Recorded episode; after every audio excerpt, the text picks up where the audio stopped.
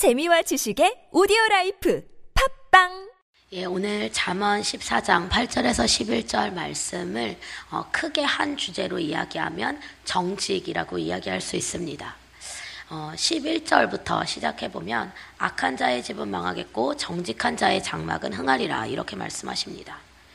악한 자가 나오는데 의로운 자가 나오는 것이 아니라 정직한 자라고 말씀하십니다. 다시 말하면 오늘 하나님이 말씀하시는 그 의로움을 더 구체적으로 정직을 중심으로 어, 설명해 주고 계십니다. 오늘 정직이란 무엇인가 그것이 8절부터 10절까지 말씀하십니다. 8절에 보니 슬기로운 자의 지혜는 자기의 길을 아는 것이라도 미련한 자의 어리석음은 속이는 것이니라 이렇게 말씀하십니다. 어, 정직한 자, 곧 슬기로운 자는 어떤 자냐? 자기의 길을 아는 자라고 말씀하십니다. 자기의 길을 안다는 것은 무슨 말입니까? 오늘 내가 생명의 길로 가고 있는지, 사망의 길로 가고 있는지, 내가 오늘 서 있는 길이 어느 곳을 향하는 길인지 안다는 이야기입니다. 그래서 내가 지금 서 있는 곳이 사망의 길이라면 그것을 알고 돌이킬 수 있는 지혜가 있는 자가 바로 슬기로운 자의 지혜라고 말씀하십니다. 이것이 정직입니다. 정직한 자는 내가 오늘 서 있는 길이 어떤 길인가 분명히 알 수 있습니다. 내가 지금 생명의 길로 가고 있는지, 사망의 길로 가고 있는지, 내가 지금 이 자리에서 고집하고 있는 것이 과연 생명의 길인지 사망의 길인지 안다고 말씀하십니다. 그런데 미련한 자는 어, 뭐라고 이야기하십니까? 어, 속이는 것이니라 말씀하십니다. 미련하여서 스스로를 속인다고 이야기하시는 것입니다. 아닐 거야. 아니야. 가다 보면 나올 거야. 나는 괴롭지 않다. 내 인생에 문제가 없는데 원래 인생이 다 이런 거지. 하면서 어, 문제를 회피하는 것을 이야기합니다. 어, 오늘 우리 인생에 어, 피할 수 없는 문제들이 있음에도 불구하고 그 문제를 회피하기 위해서 온갖 합리화와 자기 변명으로 스스로를 속이는 그 거짓말 때문에 오늘 내가 가는 내가 서 있는 곳이 어딘지 알 수 없다고 이야기하시는 것입니다. 그것이 바로 부정직함입니다. 이렇게 부정직한 태도를 가지고 있는 자는 구절에 보니 죄를 심상히 여긴다라고 말씀하십니다.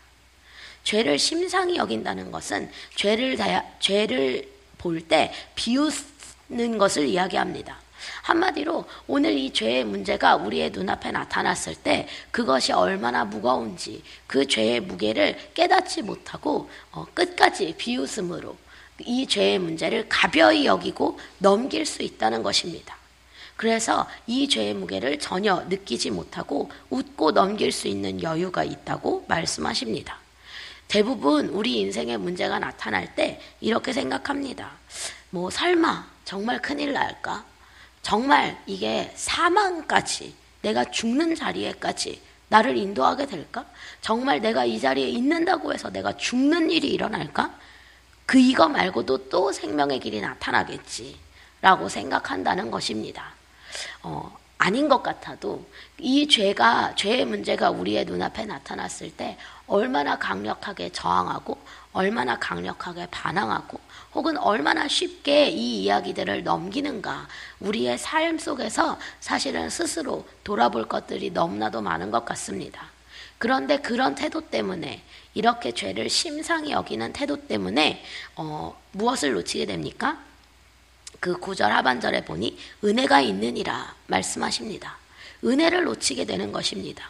이 죄의 문제를 가벼이 넘겼더니 오늘 하나님이 주시고자 하는 그 은혜를 어, 놓치게 되는 것입니다. 왜냐하면 은혜는 어떠, 어, 무엇입니까? 정직한 자에게 임하는 은혜는 어떠, 어떨까요?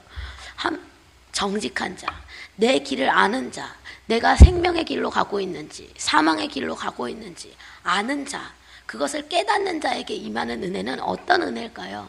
내가 오늘 가고 있던 그 사망의 길에서 돌이킬 수 있는 은혜를 이야기합니다. 내가 지금 서 있는 곳이 얼마나 죽을 길인가, 죽음을 향해 가는 길인가, 그 무게를 알기 때문에 오늘 정직하게 하나님 앞에서 자기의 인생을 돌아볼 때 거기에서 돌이킬 수 있는 은혜가 있다고 말씀하시는 것입니다. 바로 그것이 하나님이 우리에게 허락하여 주시는 은혜입니다. 바로 거기에서부터 성령의 충만함도 임합니다. 이 죄의 문제를 가벼이 여기고서는 절대로 하나님이 우리 안에 충만하게 임하실 수가 없는 것입니다.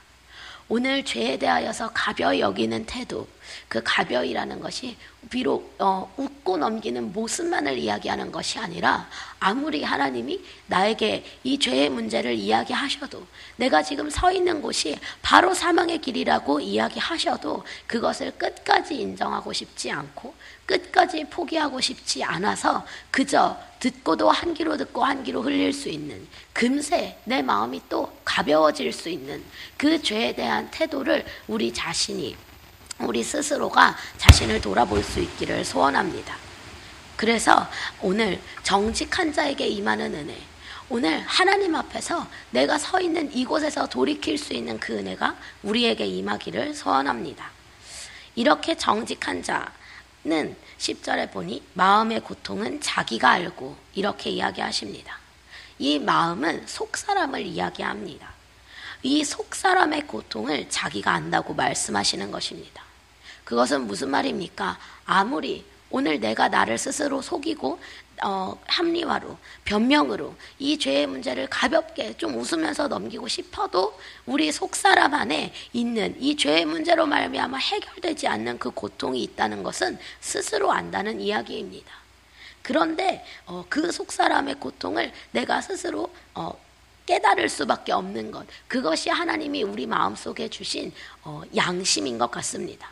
그래서 하나님 앞에서 사실 내, 나를 생각해 보면 오늘 내 인생과 내 마음을 생각해 보면 하나님이 없는 것 때문에 내 안에 내 영혼 안에 찾아오는 그 고통에 대하여서 피할 수가 없는 것입니다. 그것이 부정직한 자에게 끝까지 찾아오는 괴로움입니다.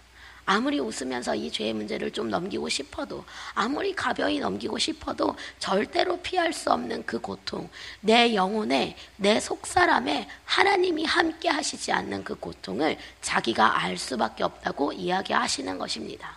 그래서 내가 아무리 고집을 부려서 내가 원하는 모습대로 산다 할지라도 그것이 나에게 행복이 될 수 없음을 하나님은 이야기하십니다. 오늘 하나님 말고 무엇으로 내가 행복해질 수 있다고 생각하십니까? 오늘 말씀은 그럴 수 있는 것은 없다라고 아주 단호하게 말씀하십니다. 하나님을 떠나서 내가 가지려고 했던 그 모든 것들로 말미암아 오늘 너의 속사람이 고통스럽다는 것을 너가 안다라고 말씀하시는 것입니다. 그것이 부정직한 자의 영혼의 괴로움입니다.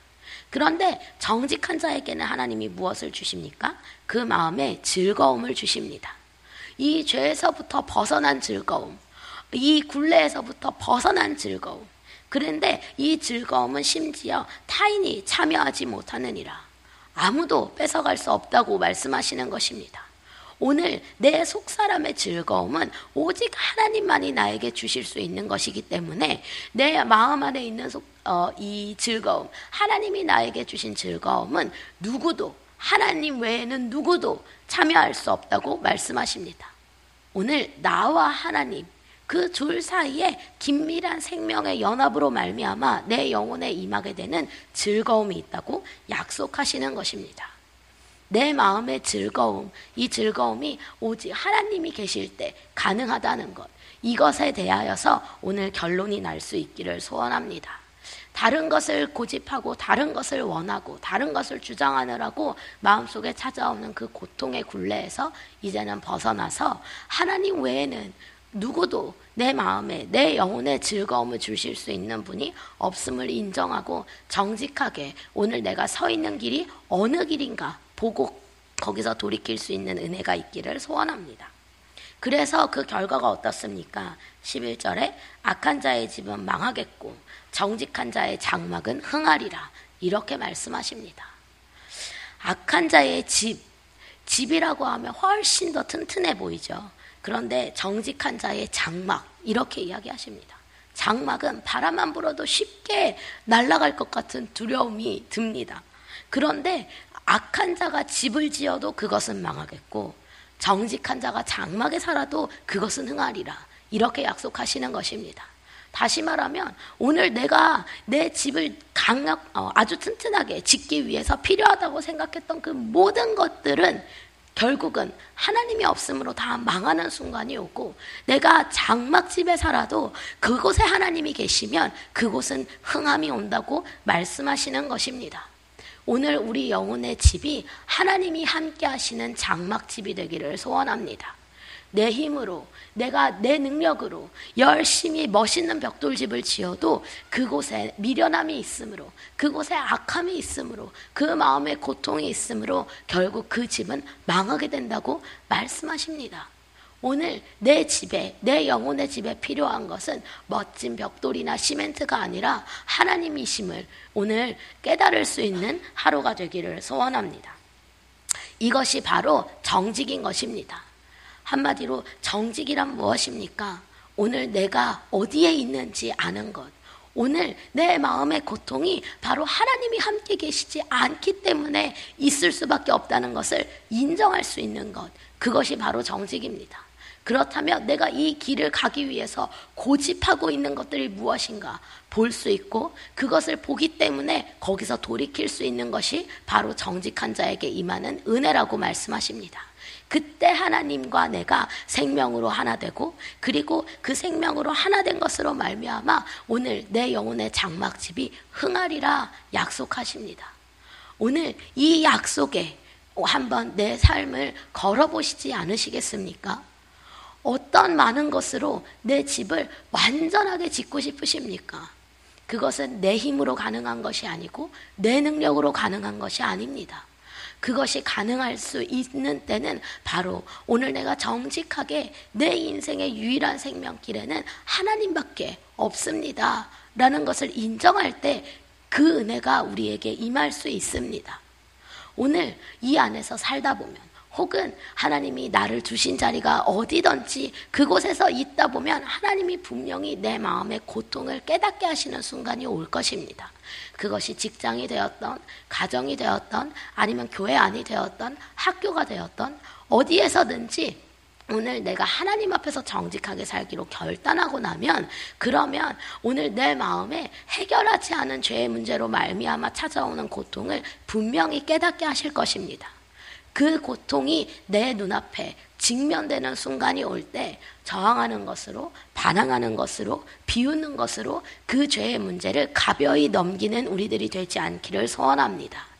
그 때가 바로 은혜의 때임을 믿고 그 순간 하나님 앞에 우리의 마음이 엎드려 정말 전심으로 하나님 앞에 나아갈 때 이 죄의 문제를 하나님 앞에서 직면할 때 거기서 또 나를 건져주시는 그 구원의 은혜, 그 생명의 은혜가 오늘도 우리 안에 충만하게 하실 줄을 믿습니다.